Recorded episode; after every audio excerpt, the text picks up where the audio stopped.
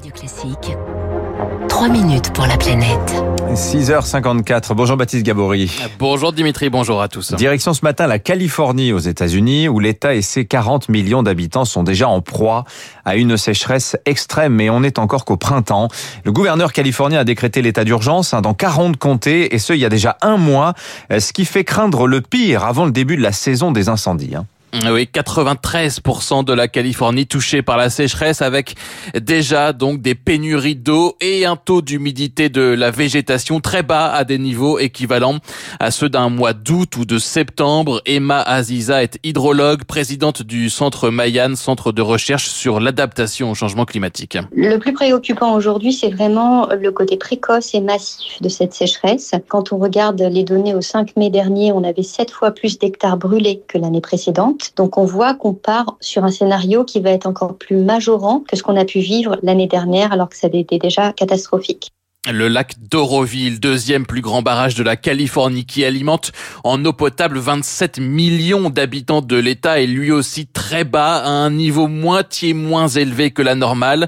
Et au 1er avril, les réserves de neige de la Sierra Nevada voisine étaient seulement de 60% par rapport à la moyenne. Le problème, c'est qu'une grande partie de la neige qui se situe en amont, en fait, s'infiltre directement dans les sols au lieu de s'écouler vers les rivières. On a aussi des phénomènes de sol qui se retrouvent totalement asséchés en qui n'accepte plus en fait cette eau qui va ruisseler et donc qui ne rejoint plus les réseaux hydrographiques qui permettent d'avoir des niveaux satisfaisants au niveau des rivières.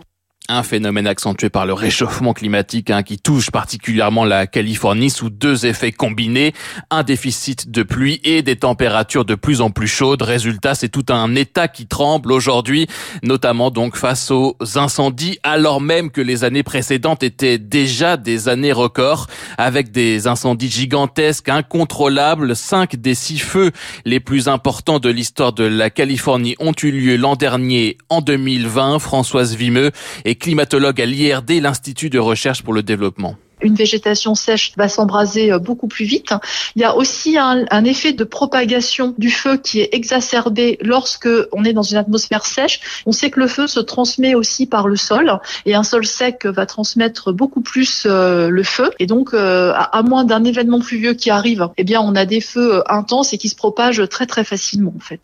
Et la Californie devrait voir ses sécheresses devenir de plus en plus longues et intenses. La Californie en train de basculer dans un état de sécheresse chronique, selon l'hydrologue Emma Aziza. On est en train de s'orienter très clairement vers une sécheresse chronique en Californie, mais une sécheresse chronique euh, qui nous montre une image de ce que pourrait devenir aussi la France d'ici 5 à 10 ans. On a encore des prévisions saisonnières de Météo France qui prévoient dès cet été euh, des températures bien plus chaudes que la normale, voire caniculaires. On est en train de changer d'air et on arrive dans un système où on ne peut plus s'appuyer sur les variabilités naturelles climatiques que l'on a toujours connues parce qu'on sort du domaine des statistiques.